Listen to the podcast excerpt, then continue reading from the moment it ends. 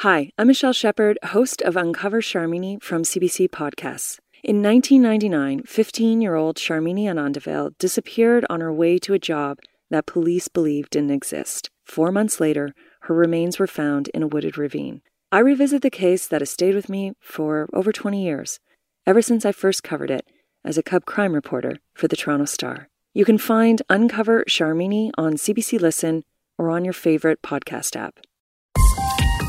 This is a CBC podcast. Hello, I'm Nil Köksal. And I'm Chris Howden. This is As It Happens, the podcast edition.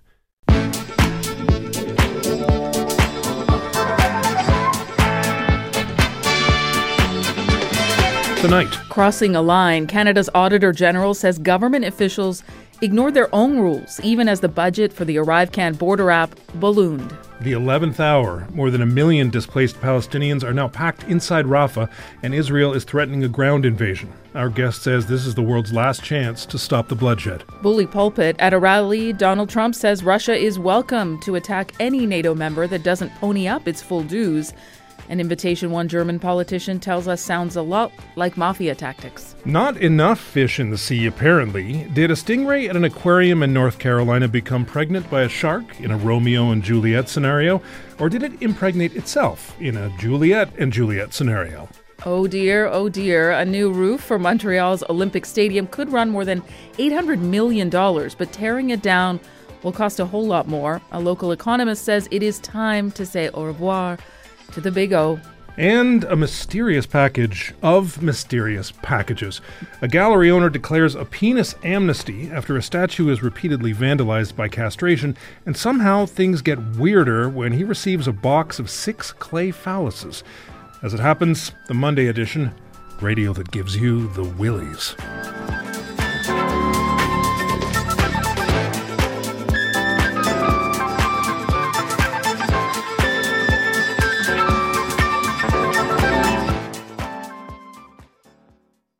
Canada's Auditor General has added her name to the list of Canadians who have a bone to pick with the ArriveCan travel app. The Canada Border Services Agency tool was supposed to keep things moving at the border in the face of pandemic era health hurdles, but instead of reducing headaches, it became one for many travelers. And in a report released today, Auditor General Karen Hogan told Parliament that the officials responsible for outsourcing the development of the app showed what she called a quote, glaring disregard for the basic rules of procurement. We reached Auditor General Karen Hogan in Ottawa. Auditor General Hogan, you've said that, that you are deeply concerned by what this audit did not find. What were you looking for that wasn't there in front of you? I was looking to see that uh, public servants would have um, documented well uh, during the pandemic uh, decisions that were made around the ArriveCan application so that they could demonstrate due diligence and prudent use of public funds um, as they developed and implemented this application. You've gone even further and, and said uh, that government officials showed a quote glaring disregard end quote for the develop for the rules while developing the ArriveCan app. Just tell us a little bit more about, about what you mean by glaring disregard. Well, and you're right. I did find a glaring disregard for what I would say are some of the most basic financial and project management and contracting practices.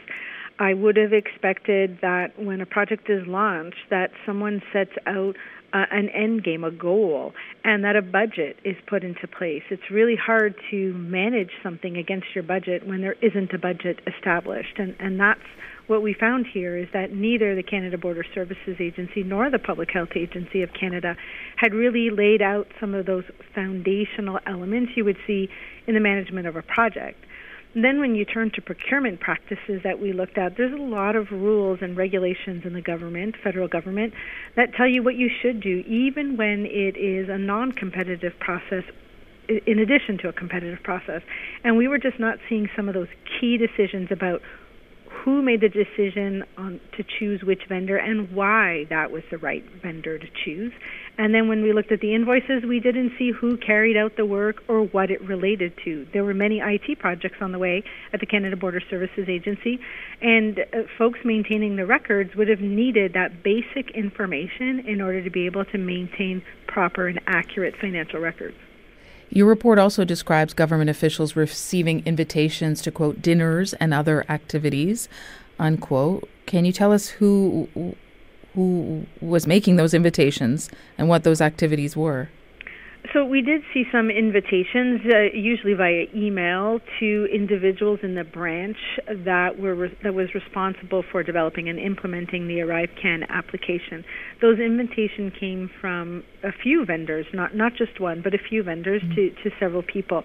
Um, we have no documentation to know whether folks attended those events or they didn't, but what I was concerned about is the agency has a code of conduct, and that code of conduct requires that a public servant inform their supervisor if they receive an invitation um, to a private function from a vendor.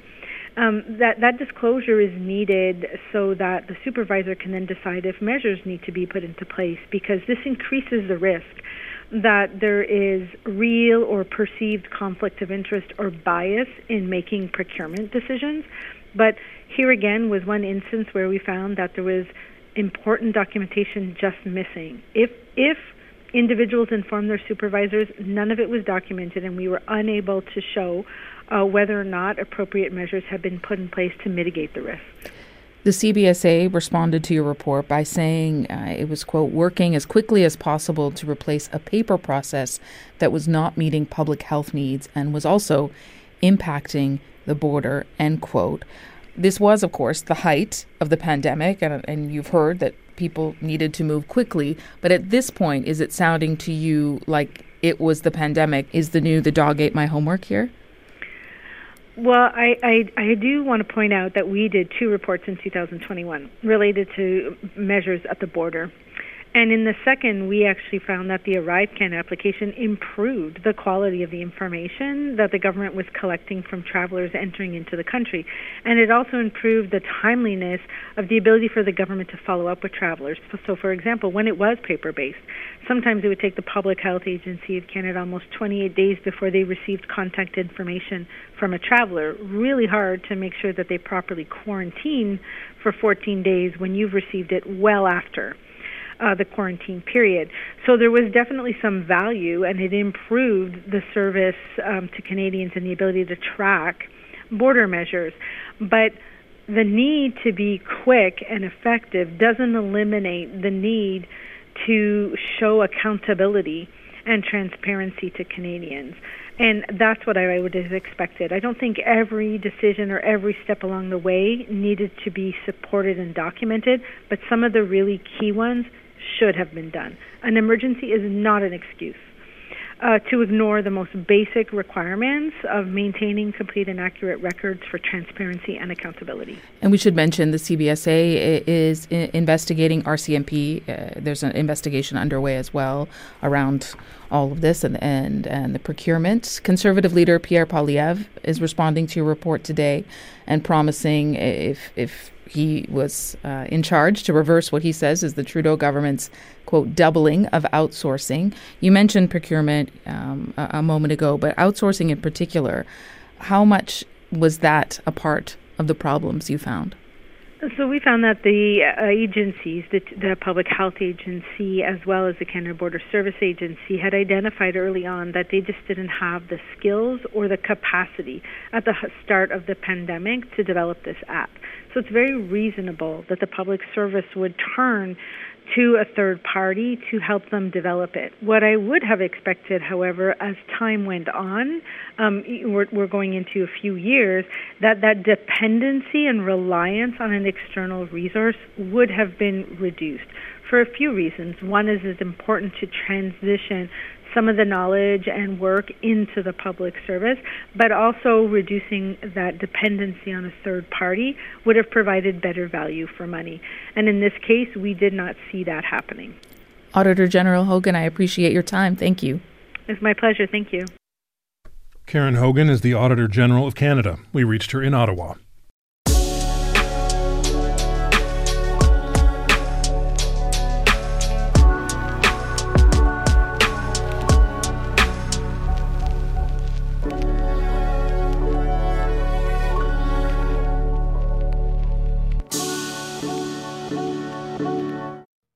There is nowhere left for civilians in Gaza to go.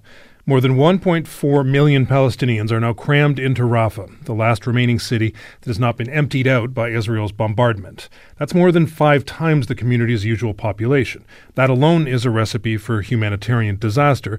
But as you've heard, Israeli Prime Minister Benjamin Netanyahu is threatening a ground invasion of the city. Already today, Israeli airstrikes reportedly killed at least 67 Palestinians during a joint IDF Shin Bet operation to rescue two Israeli hostages.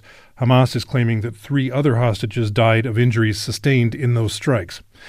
Meanwhile, the few aid organizations that are still operational say the prospect of a full blown military operation in the city is unthinkable. Shaina Low is with the Norwegian Refugee Council. We reached her in Jerusalem. Shaina, is an assault on Rafah imminent or is it already underway? You know, we really don't know at this at this time how serious the Israeli operation on Rafah will be. Mm-hmm. Uh, it seems like after last night, things have calmed down a bit. But one thing that we've seen throughout the last four months of of this escalation is that it never has been a, a safe area. We've had colleagues at NRC who were in who sought shelter in in Rafah in October who were bombed in their house and and lost multiple members of their family. So it's really not a matter of if Rafah will be attacked, but how severely, and that is still to be told. The NRC, the Norwegian Refugee Council, said that a ground invasion could bring what's left of the humanitarian aid apparatus in Gaza, quote, to a halt, end quote. So how are you even functioning, your teams there right now, given what you've just described? Well, over the last uh, month or so, we were actually able to scale up our operations in, in Rafah, uh, working as best as we can to support around a dozen sites hosting about 30,000 people. But in order for us to do that and to continue to do that and to continue to scale up our operations, we need a few things. First is assurances that our staff uh, is safe. And on top of that, all of the aid and assistance that's coming in uh, to Gaza right now is coming in through Rafah, either through the Rafah crossing um, from Egypt or through the Kerem Shalom crossing uh, into Israel. And so, uh, if if hostilities were to intensify, if Israel were as they've as they've uh, said that they plan to do, uh, expand their ground operation into into Rafah, it would it would um, most likely put a halt to our operations because we wouldn't be getting in the aid that we need mm-hmm. to distribute and we wouldn't be able to send our staff out to do their jobs. While you were scaling up uh, and doing all the work you discussed there, the NRC also completed an assessment of nine shelters. Those shelters are housing more than 27,000 civilians in Rafah. What did you find? we found that the conditions that displaced people were living in were just simply unimaginable uh, hundreds of people sharing a single toilet. Most of the facilities did not have any showers, uh, lack of access to clean water, and and we identified a number of diseases in all of these sites. Everything from lice to uh, hepatitis A, uh, respiratory illness, intestinal flu, spread of all sorts of diseases that you can imagine would would be prevalent in places where there's little sanitation and people living in incredibly close quarters. One of your colleagues, Yousef Hammash, who is in Rafah, spoke with our, our CBC radio colleague Brent Bambury uh, over the weekend. We're going to play you and our listeners a, a little bit of that conversation now. Yeah, unfortunately, we ran out of options. There is no more options for us to take. We are trapped here in Rafah. We cannot move from Rafah to any different location. So literally, we are trapped between the Egyptian border, Israeli tanks.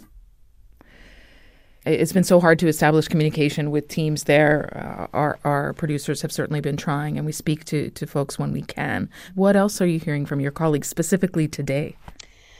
You know, I checked in with Yousef first thing this morning, and uh, first of all, he had no internet at at the location where he was sleeping so he got up as he would any other day and went to our office and that's where he was first notified that we had we had requested that our staff not um, move at all today because of the the bombardments mm. in Rafah last night but what he told me about last night was that he just simply didn't sleep. The bombardments were everywhere. It was incredibly loud. It was incredibly scary. And and knowing that that Benjamin Netanyahu has already stated that he plans to to expand the operations into into Rafah for Palestinians in Gaza, they they thought that that the bombardments last night were the start of that expanded operation and they were petrified because as as Yousef says so eloquently, they are trapped. Um, and and Yousef said, I heard Yousef say earlier today that basically they feel like if this operation were to expand, then really the only choice that people have is how they would choose to die.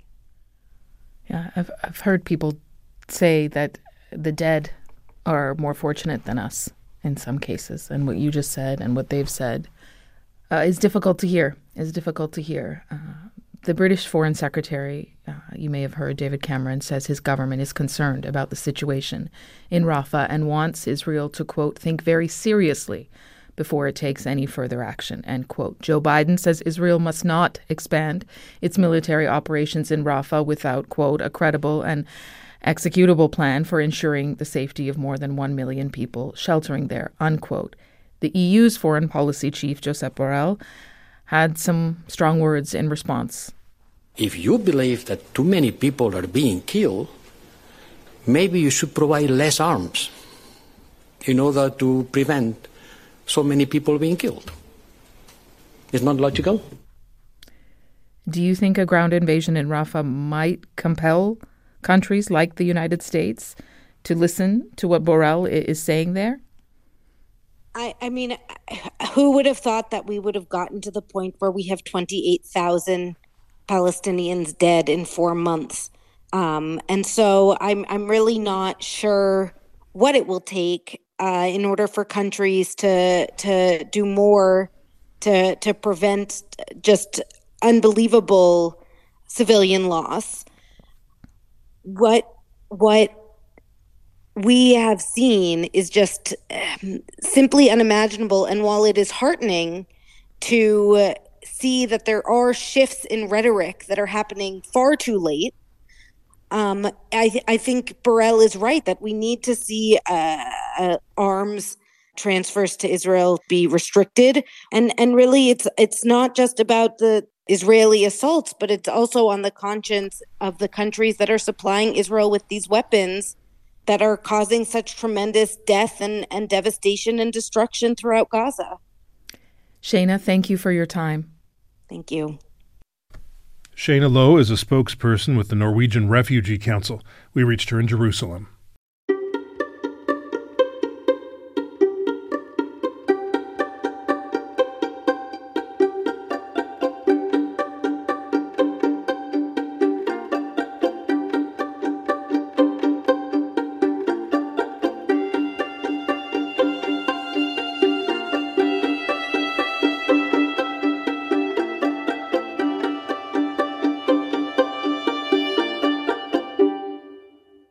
The stadium has about 20,000 little holes in its Teflon roof.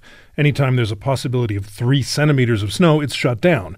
Obviously, that would not be an issue in Maui or Mexico City, but in Montreal, it's a problem. So, up to half the year, the city's Olympic Stadium just sits there, conspicuously out of commission, but never out of sight.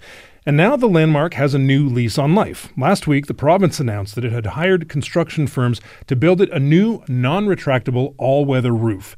The price tag is $870 million, and it will take four years, but tearing it down, they say, would cost $2 billion. Moshe Lander is a professor of economics at Concordia University. We reached Mr. Lander in Montreal. Moshe, Montreal's mayor Valérie Plante said last week, you may have heard, quote, whether you say you love it or hate it, the Olympic Stadium has become a symbol of Montreal, unquote. What does it symbolize to you?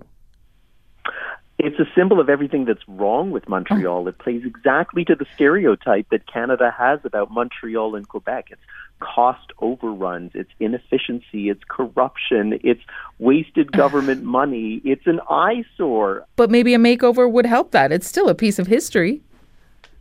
Yeah, it's an expensive piece of history. Uh, you know, to spend uh, $870 million, assuming that the budgeted number is correct, uh, makes it sound like it's the very first renovation that's been put into that stadium that stadium has been broken almost since it opened, uh, and the the roof has never worked in the way that it was supposed to.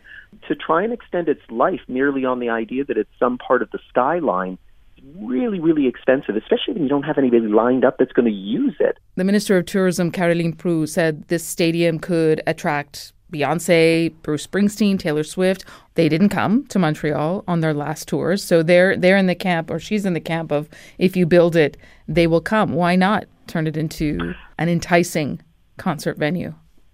Well, you know, you can put a roof on the place, but the inside still is not acoustically fit for those types of concert acts. The 21st century concert is not the same as the 20th century concert that I remember.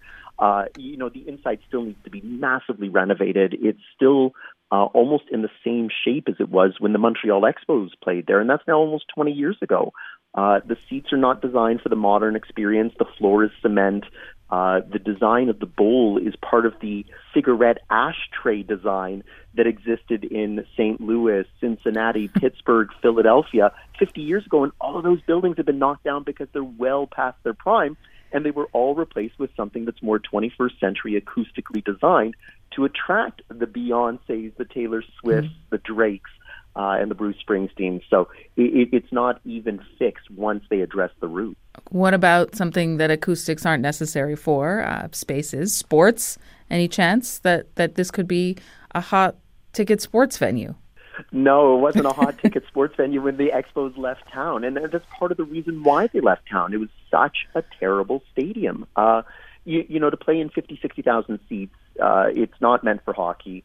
Uh, if somehow, against hope, uh, basketball comes to Montreal, they would play at the Bell Center, which is where the Canadiens play. Uh, and if that arena reaches the end of its life in the next 15 to 20 years, they're going to move to something that seats 18 to 20,000, not 50 or 60. That leaves them the NFL, which would not expand into Montreal, uh, or the CFL, which could not fill up that stadium, uh, or soccer, which has a dedicated facility that's already in its existence right now. Correct me if I'm wrong, Moshe, but I don't think you like the stadium. you are not wrong. I don't like the stadium. Um, but, you know, I, I'm skeptical of a lot of stadiums when you put public funds into them because they're often used to justify large amounts of taxpayer money and the promise that somehow you said it. If you build it, they will come. And unfortunately, they don't come. And what they leave behind is a legacy of large costs. And so it just seems that you're trying to protect some sort of political legacy uh, rather than building it on sound economics. Tearing this down, the minister says, is going to be even more costly.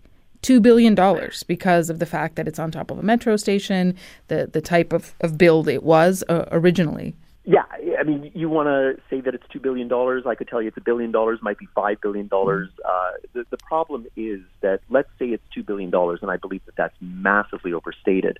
Uh, somebody deserves to be sued for that. Uh, how could you build a stadium that now cannot be destroyed because of the prohibitive costs that would be involved? That would seem like utter negligence at the time that it was constructed. And so, whether that's the city, the province, the builders, whoever it was, somebody deserves a big lawsuit for now basically causing a, a huge amount of taxpayer money uh, to go into renovating that place with no known tenant, with no known concert dates, with no known ideas to how it's going to be utilized, merely on the grounds of it's just too expensive to destroy. It just seems like it's a major, major problem.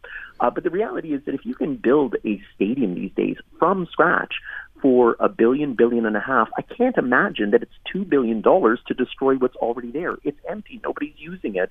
Uh, and if you can take eight hundred seventy million dollars to take the roof off and put a new roof on, are you really going to tell me that it's about one and a half billion dollars to, to destroy the actual bowl itself? You could probably take it apart in bits and pieces that wouldn't disrupt the metro line underneath, and it still wouldn't cost two billion dollars. It almost seems like what they're doing is trying to throw a number out there that scares people into saying, "Oh, well, I guess eight hundred seventy million dollars spent is better than two billion dollars spent." So, if you had your way, if they took your advice, what do you want the government to do with this site? Well, I totally agree that they should take the roof off, but once the roof is off, I'd also take a wrecking ball right through the middle of that open roof and I'd smash out the sides as well. Uh, that thing needs to go. Uh, so why not put up social housing? Every city in Canada is talking about housing shortages and the problems of affordable housing. Uh, so why not use it to try and alleviate some of the social problems even if you have to spend a couple billion dollars, the fact that it would lead to thousands of families that could live in that space for decades to come seems a lot better than Taylor Swift. Moshe, thank you. Anytime. Moshe Lander is a professor of economics at Concordia University. We reached him in Montreal.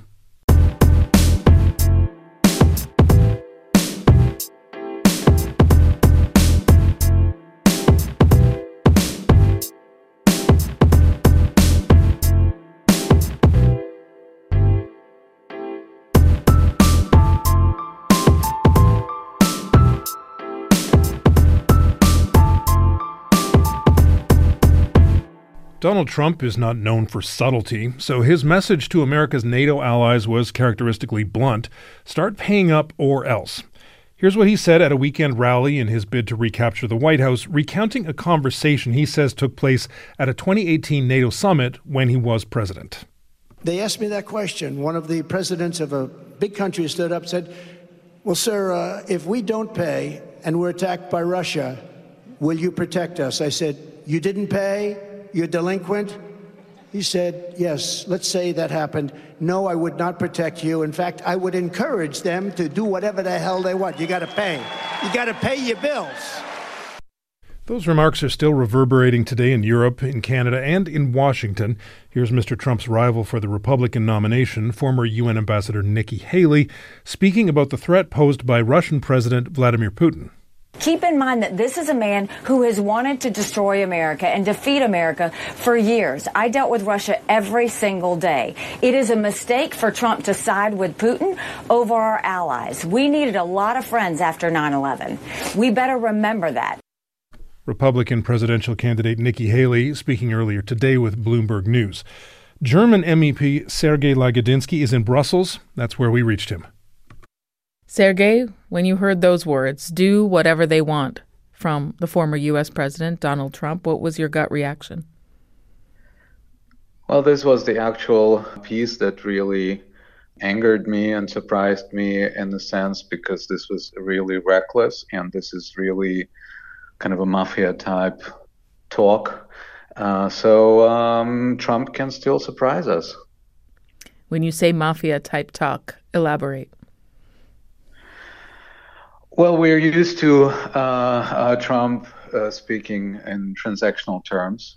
So the first part of what he said, you know, if you don't pay, we do not protect you.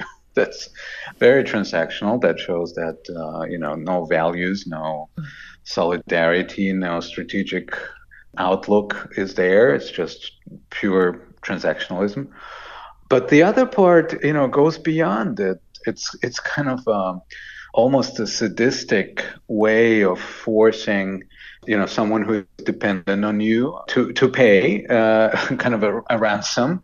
And if not encouraging the attacker to actually show what it is worth to pay or not to pay. And and this is something that is really kind of a prison type mafia type way of uh, uh, dealing with your you know companions or partners and it sounds like you believe that this is more than just the kind of talk that people are used to hearing from Trump bluster, uh, and certainly not diplomatic, but deeper than that.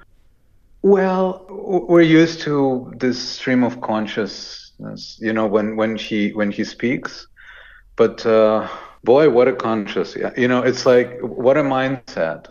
And this is something which is, of course, worrisome, especially now following the interview by Putin and uh, an interview done by a um, friend, basically, of, of Trump, uh, basically signaling towards Kremlin, you know, you're free to try it out. We can leave it ambivalent. You know, you he, he's not saying he's not going to protect. You know, he's mm. saying it's conditioned, uh, and that already in itself is basically a breach of any reliability of a guarantee, of a security guarantee on which so far the NATO uh, mutual promise was built on. And this is worse.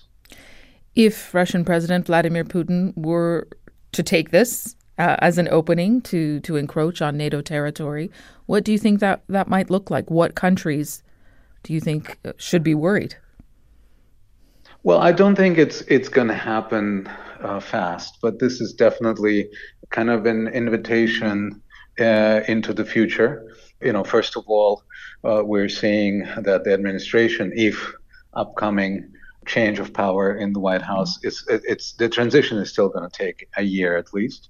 And then, uh, you know, there are still structures, uh, both within the establishment in the United States and within NATO, that can contain, you know, fast changes. But this eroding of uh, erosion of, of this mutual promise of NATO is something that is already signaled now. And especially for us here in Brussels, where we see how long it would take for us, if at all, to be able to substitute the uh, American capabilities by our own, that's a long term project. And uh, that, of course, causes a lot of unease uh, here on this side of the ocean. Republicans, senior Republicans, in fact, have said they're they're not worried. Senator Tom Cotton uh, said countries like Germany, although uh, I recognize that Germany has increased its defense spending recently. Senator Cotton says countries like yours do not spend enough on defense, and Trump is simply, as he put it, ringing the warning bell. How do you respond? Well, there are smart ways to ring the warning bell, and uh, there are ways that are absolutely stupid. You you know you don't ring a bell if you're talking openly and uh, you are projecting to the whole world your fantasies. Uh, uh, you know, basically inviting the aggressor uh, to go on with aggression. So um, I understand what Senator Cotton is saying. This is something that many of us have been saying. And to be honest, most European countries do have a, a rethinking moment, um, but it is not easy to transform our economies, our uh, armies um, in an instantaneous way. It's also a lot about coordination, and it's also a lot about capabilities that are not easy to substitute. If we're talking about nuclear capabilities, it's not an easy task uh, because it's not just having a couple of you know nuclear um, uh, missiles. It's it's a whole system which should be safe, secure, and reliable. And it is not possible uh, to substitute it uh, in uh, five years or, um, or two years. There's a significant meeting, a NATO meeting on Thursday. What do you want to hear and see come out of that meeting?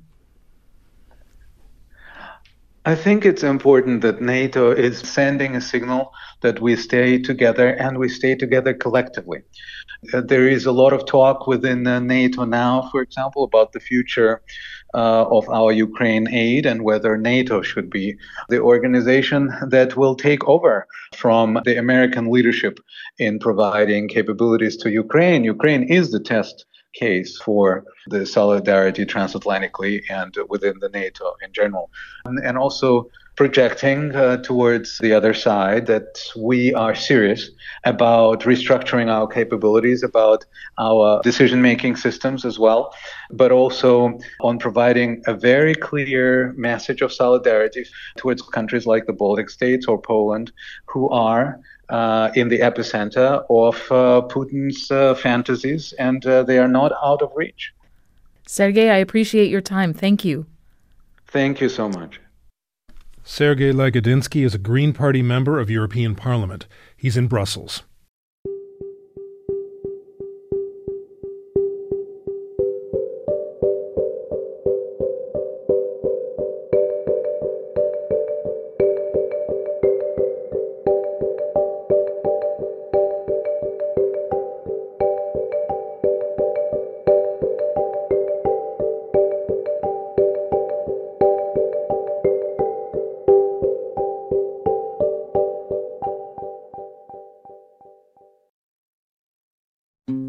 Hello, I'm Jess Milton.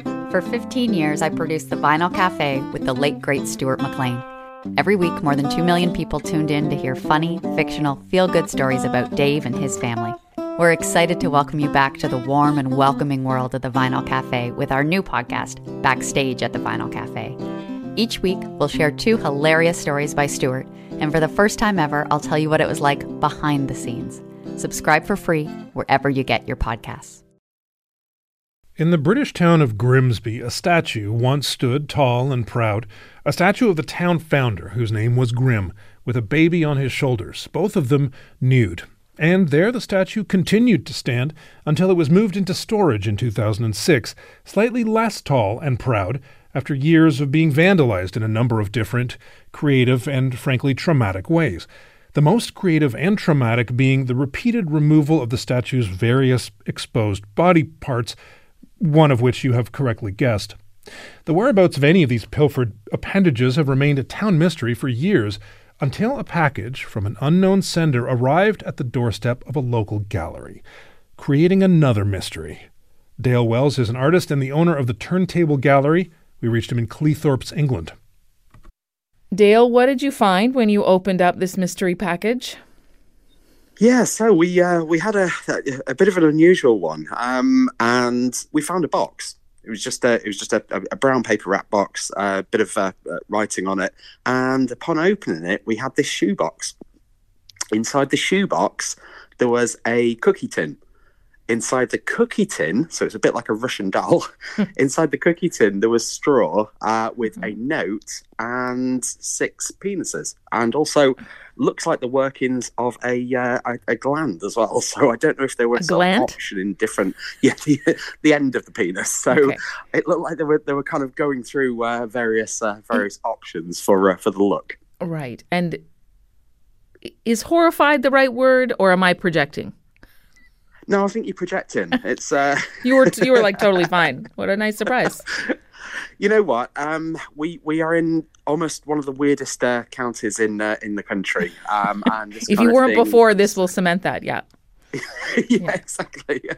Um, yeah, it's it's unsurprisingly kind of uh, work a day to be honest for us. But um, yeah, we'd uh, we'd been involved with it so long that we it, it almost felt like there was a magnet kind of drawing these uh, these penises in a tin towards us. What did that note say? Right. Well, um, to sort of paraphrase it, it said something like, um, "I've just been clearing through my granddad's possessions, um, and I think these are what you were looking for." been following the story closely, so it's obviously somebody that has seen our stories. Um, I don't know if you you've read, but we had a mm-hmm. penis amnesty um, last year because the um, it was that part that the statue that we were restoring had lost several times, and we'd said, you know, it'd be great to maybe find one of these that were, you know, lying as relics in somebody's house. And instead of one, they delivered six. So the, the statue at the center of this mystery, just to let our uh, listeners in, is is the statue of your town's founder. It's in storage right now, and as as uh, our listeners just heard Chris mention, uh, it's it's constantly missing missing appendages uh, and, and body parts. So it's in storage right now, right? It is, yeah. Um, so it's it's in a bit of a, a, a, sort of shabby state. It's mm. been kicked about so many times. Um, like you said, it has missed its uh, its phallus. Well, I mean, there there must be three, four, five of them around the town somewhere. Um, but it's lost, you know, the, the back of its head. It's missing the foot, hands, etc. Why There's all sorts of parts that's gone. I, you know what? I think it's it, it, it sounds like a a bit of a silly way of putting it, but almost it's it's the townspeople taking it into their ownership in a lot of ways. You know, if you can, I don't know, break its its willy off and keep it in your in your drawer or something, it's a part of that founder's statue that is that is with you forever. You know. But it, it to be clear, the gifts that you received from that mystery sender, you don't think they belong to the statue in some ways. I mean, I'm, I'm guessing that if this person has followed the story, then they must know, you know, that their grandparent was maybe a sculptor or an apprentice sculptor or somebody who helped in it. Otherwise, I don't know how you would get the link, to be honest. So I think there might be some kind of original penis sort of story in there, but I don't think they're the ones that were broken off it. I think they were maybe maquettes or mm. you know workups to uh, to to maybe cast off. I see. Uh, you and your partner are working on uh, making a new statue to replace the old one, right? So are you going to integrate one or more you of these what? pieces? I, I think we need an absolute halo of them around, and don't we? We need a we need a. a I don't know. I don't know if I would say yes to that, but it's my, your town. It, well, it is, isn't it? Yeah, um, my, myself and Darren Neve, who I co um, own the uh, the Turntable Gallery with, we are working with our local college to bring a statue back to the plinth from which Grim was taken. So we're, we're kind of working with the students. We want them to create something which which they actually want to see. Is the measure of success for you and the team then to have people continue to break off its parts, or would success be it stays as is for eternity? Well, we either make something that is, you know, pretty much impervious, um, and maybe it harms people by taking it off it. We could run like an electric current through it. I mean, I don't know what the, uh, I don't know what the health and safety regs are around that, but uh, I imagine we probably can't get away with it. But yeah, um, I think that it'd be great if people still interacted with it. So drawing it or, uh, or, or whatever, yeah, dress it just up. Take a uh, selfie, like you do. We can do exactly. Yeah, that's a. It's a lot less interventionist, isn't it? if the mystery sender happens to be listening, Yeah. which I'm sure they are, what would you want to say to them? You know what? I, I think that they should probably stop sending unsolicited uh, unsolicited boxes of penises to people. It's uh, it's, it's quite inhospitable. Uh, no, I um, it'd be great to meet them. To be honest, it'd be uh, it'd be lovely to see what the actual story is and the circumstances. I mean, it's I, I, for them. You kind of think it, it, it probably kind of mortifying knowing that your granddad had kept this this cookie tin full of penises around the house. Dale, thank you. No worries. Thank you ever so much. Dale Wells is an artist and the owner of the Turntable Gallery in Grimsby. We reached him in Cleethorpes, England.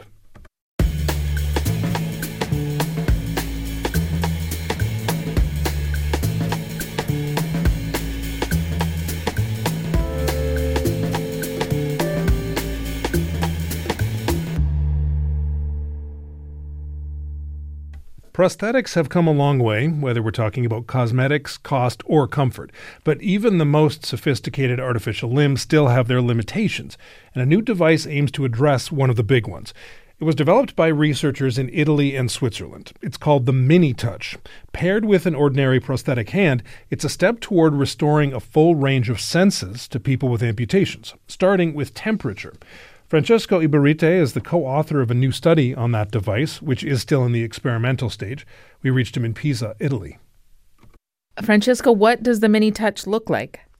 Uh, the mini touch uh, look like a small box that, that the moment we put in on top of a prosthesis obviously we plan to have that uh, completely integrated into the shape and the structure of the of the socket of the prosthesis so together with that that we can see as the brain of the system we have a small um, piece of metal that we call a thermal display that is placed directly in contact with the skin that is the device that changes its own temperature to deliver this information to the That goes right on the And obviously, no, no, no. Oh, So the, the, the display is on the on the residual limb, and the sensor is on the fingertip of the prosthesis. So uh, the temperature that is read by the sensor is provided to the user uh, with the thermal display on the skin of the user. Our discovery of the last year proved how we can use some specific locations of the skin to project the thermal sensation directly on the phantom hand.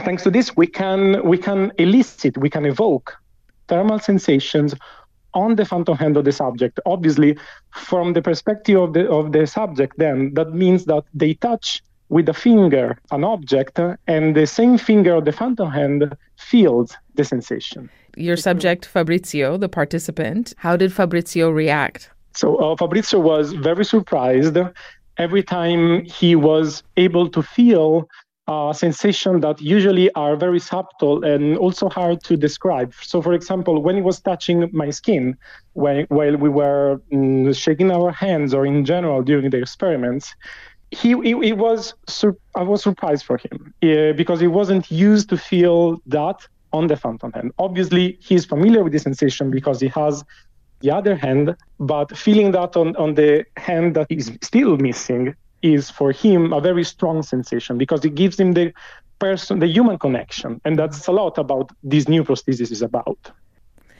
You yes. mentioned that this. You mentioned that that this is an external device right now. Ultimately, you and your team yes. want to create uh, an artificial limb or a prosthetic that incorporates this this technology that you've put together. Can you imagine a time in the near future where that is widely available to patients? So we expect to be able to deliver this technology to the to the market in the next years right now, the most important thing we need to do is to clinically validate the, the effects, the long term effects of using such a prosthesis. Because uh, clearly, during the, the short time we had available for our experiments, we were able to um, to measure some improvements in the way in which the sub- subject was f- using his prosthesis. Uh, but we expect to have a, an overall improvement of the quality of life of any subject that is using this prosthesis over time. And to measure these things, these things, to see these things happen, takes time. And also re- repeating the same experiments with multiple people to prove how widely available um, is the uh, how widely usable is this technology for the public. We are pretty happy of because the the way in which the system works, it doesn't rely on any surgery. So that means that anyone that is interested even to try that can. Um, so that's why we really want to have that uh, to the mar- uh, ready for the market, but obviously it takes some time and testing before proving how effective it is. Is there a lineup of, of people who, who want to, to try it out? So yeah, I mean, obviously, um, many of the subjects that already tried that ask us to to have mm-hmm. the device for for during their, their daily life they they cannot wait to do that. It's nice because obviously after these experiments we keep we keep in contact with with uh, with our subject mm-hmm. usually because they they are very interested and invested into the cause. Uh, they feel what they're doing uh, as very important for the others. Mo- mostly that for because for them is mo- is mostly a job because they, they spend days, hours of their time to help us, but they're extremely proud of what they're doing because they know that this is helpful, if not for them, for the next generation of people that are using a prosthesis. And no, you reported no um, adverse effects for the for Fabrizio no. and others. No, no adverse effect. The, let's say uh, during the experiments, obviously, depending on what type of objects you are manipulating, you may feel your fun. He may feel he may have felt uh, his phantom uh, limb colder. So there's there's a very funny moment in which after, uh, after a long sequence of uh, experiments in, was, in which he was asked to manipulate cold object, he asked me if I was so kind to hit a little bit his finger because it was a little bit frozen. And that was a very strong moment because we, we realized that for him wasn't it wasn't an illusion it was a real experience and his, his finger was cold and he needed a way to heat it up mm-hmm. So, but let's say we, we're, I wouldn't define that as um, an adverse effect. It's not an adverse effect, and there's no known ways to cause pain or, in general, to have problems during this type of experiments. I, I was reading that Fabrizio uh, would love to to use this to cook more. Yes, Yes, he's, he's a real he's a really passionate cook, cook, and he does that for his own family. And he said, you know, um, cooking is a moment in which I, I really miss not able, not being able to feel the temperature because it, it, it let it let you do things without without looking at what you're doing, and that's obviously something that I really miss. Francesco, thank you for your time. My pleasure. It was a pleasure to be able to explain a little bit more what we're doing here. Thank, thank you very you. much. Thank you. Take care. Francesco Iberite is a PhD candidate at the Biorobotics Institute of Sant'Anna. We reached him in Pisa, Italy.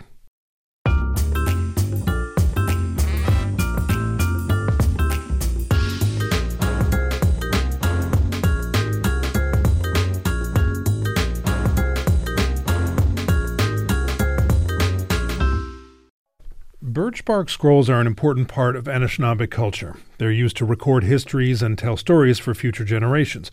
So when a collection of birch bark scrolls popped up for sale on an auction site, it got the attention of Whitney Gravelle. She's the president of Bay Mills Indian Community in Michigan, and she was willing to get those scrolls back for her people at any cost. We reached Whitney Gravelle in Chicago. Whitney, in the end, how much did it cost you to get these four scrolls back? What was the winning bid?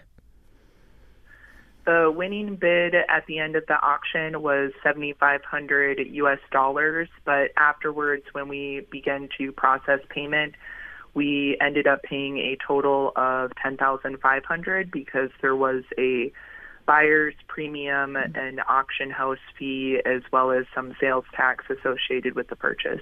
So that's more than uh, 14,000 Canadian dollars just for our listeners in Canada as well. How do you how do you weigh, you know, that cost out of pocket with the importance of getting these back for you and your community?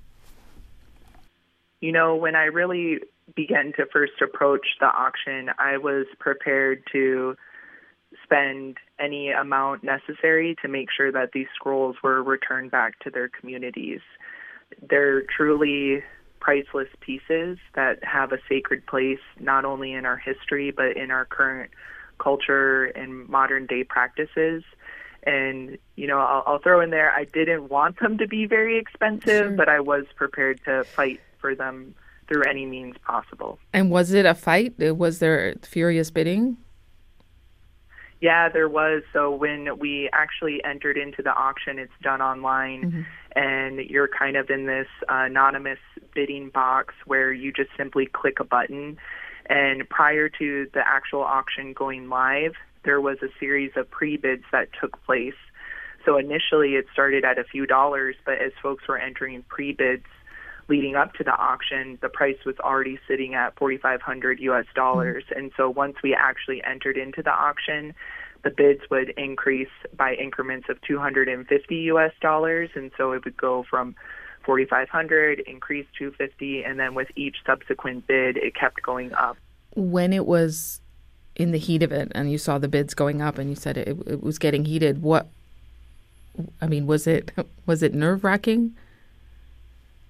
It absolutely was. I participated in the bid process myself, and it was very anxiety inducing because you're trying to fight and get back something that's extremely precious to you, but it's also uh, you're committing, you know, thousands of dollars towards the purchase itself, and then to have, you know, an individual or multiple individuals fighting you to also get the same item it was really frightening to be part of that process and you know simply wanting to mm. have something that was taken be returned to your community so I would not want to do it again, um, but I'm glad we were able to play a small role in making sure that these scrolls were returned home. And describe what's on them for our listeners.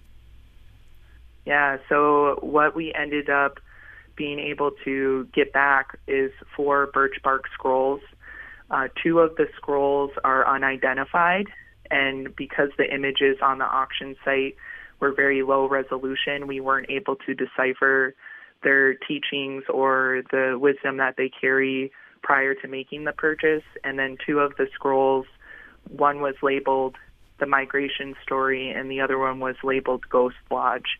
And so once we get the scrolls and return them back to our tribal nation, we'll be able to decipher the teachings and the wisdom contained within.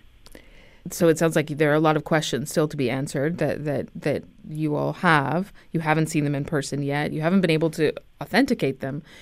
In the end, does it does it matter to you if all of that money was spent and, and these are not authentic? No, it doesn't because, you know, we had that conversation prior to participating in the auction and we made the determination that even if it turns out the scrolls were not authentic, we wanted to remove them from circulation so that they could not be utilized or um, you know presented in a way where they could take advantage of another tribe in the future. So one of our first steps once we return the scrolls back to our tribal nation is to first verify their authenticity. Once we do that, we are going to gather our elders and experts to then you know, if they are authentic, decipher the teachings contained within. Our colleagues at CBC Indigenous learned the auction house was actually contacted by the FBI and was told to go ahead w- with the sale. But but there are U.S. laws that require items that are in museum and institutions to be repatriated to to First Nations. Do you believe that that there needs to be a shift and that law needs to be extended to auction houses and private collectors as well?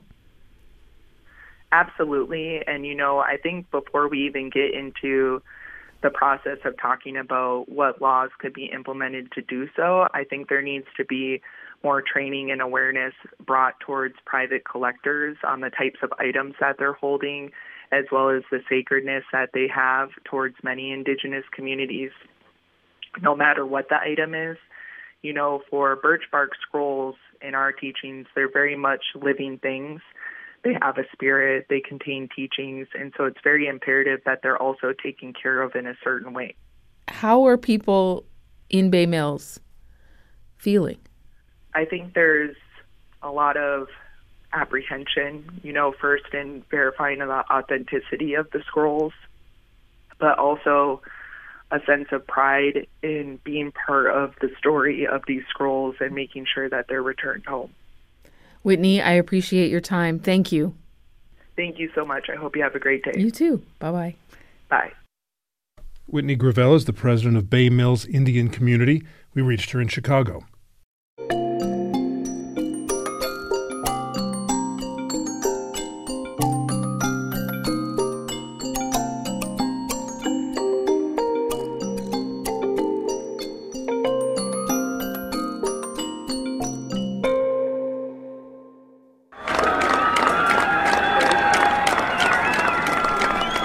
Thank you. Thank you. Welcome to another shocking episode of How Did This Pregnancy Occur?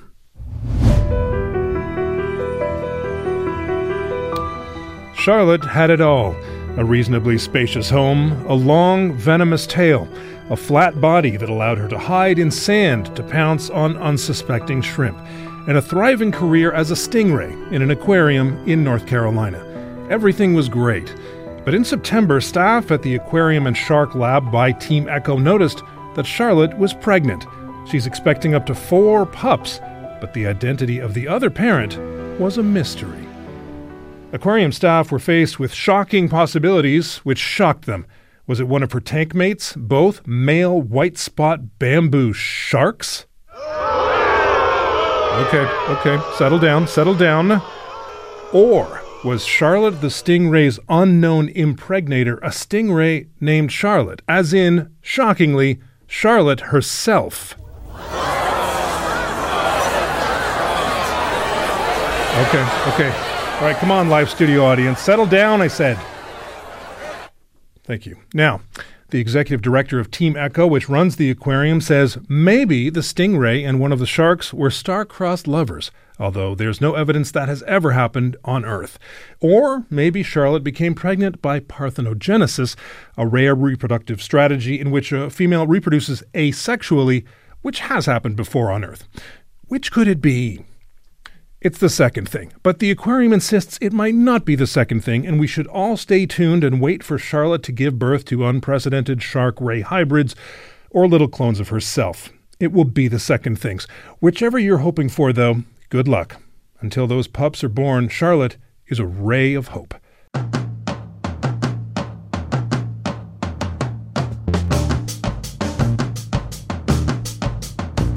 You've been listening to the As It Happens podcast. Our show can be heard Monday to Friday on CBC Radio 1, following the world at 6. You can also listen to the show online at cbc.ca slash AIH or on the CBC Listen app or wherever you get your podcasts.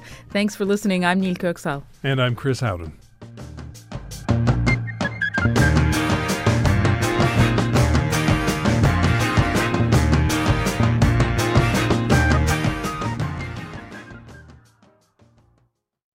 For more CBC podcasts, go to cbc.ca slash podcasts.